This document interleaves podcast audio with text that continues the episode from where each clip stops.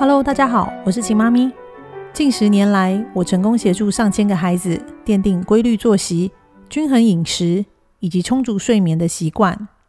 并将做法详细的写在《秦妈咪副食品全攻略二点零》和《秦妈咪作息饮食全攻略》这两本书当中。现在我在 Podcast 的《秦妈咪育儿攻略》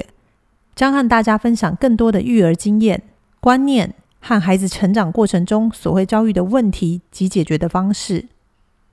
今天要跟大家分享水果果汁对食物泥，也就是正餐饮食的影响。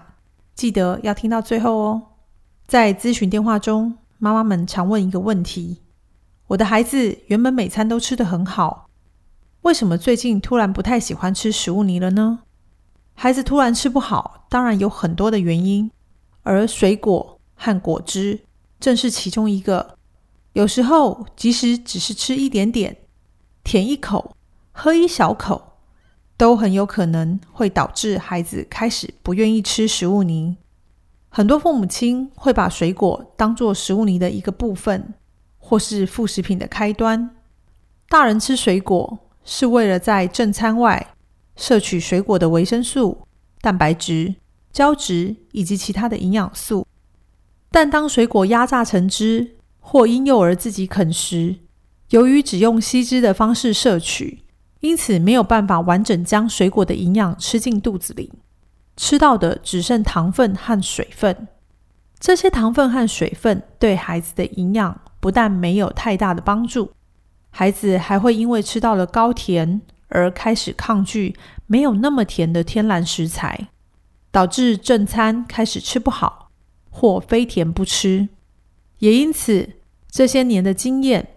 只要孩子喝了果汁、吃了水果后，就会不愿意吃自己的正餐食物，也不愿意喝开水，因为不管是食物泥或是开水，都不像水果和果汁那么的有甜味。所以，为了让孩子吃水果，一直以来我们只会把一些微蒸过的苹果添加在食物泥中，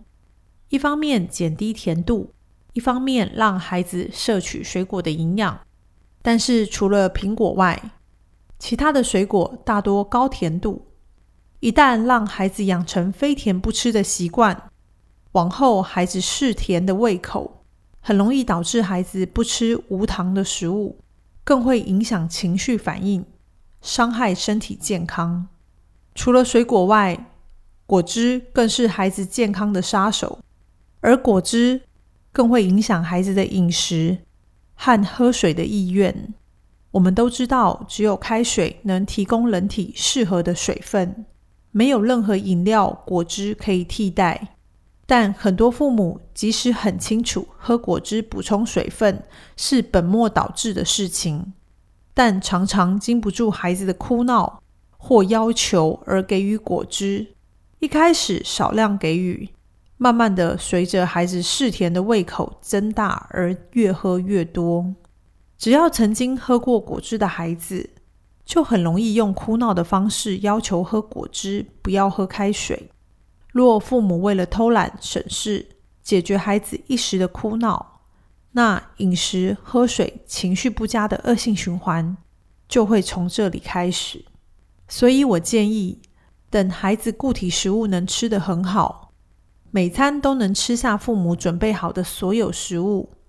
在饭后给予一些水果，让孩子自己食用，这是很好的方式。另外，在孩子还没养成自主喝开水的好习惯时，千万不要给孩子喝果汁。即使孩子长大之后不愿意喝果汁也没有关系，因为果汁的糖分真的不是人体所必须的。以上是今天的分享。在《奇妈咪副食品全攻略二点零》第三十八、三十九、一百三十五页中都有详细的说明。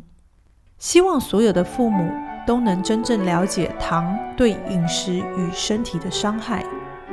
每一个孩子都不要被糖控制。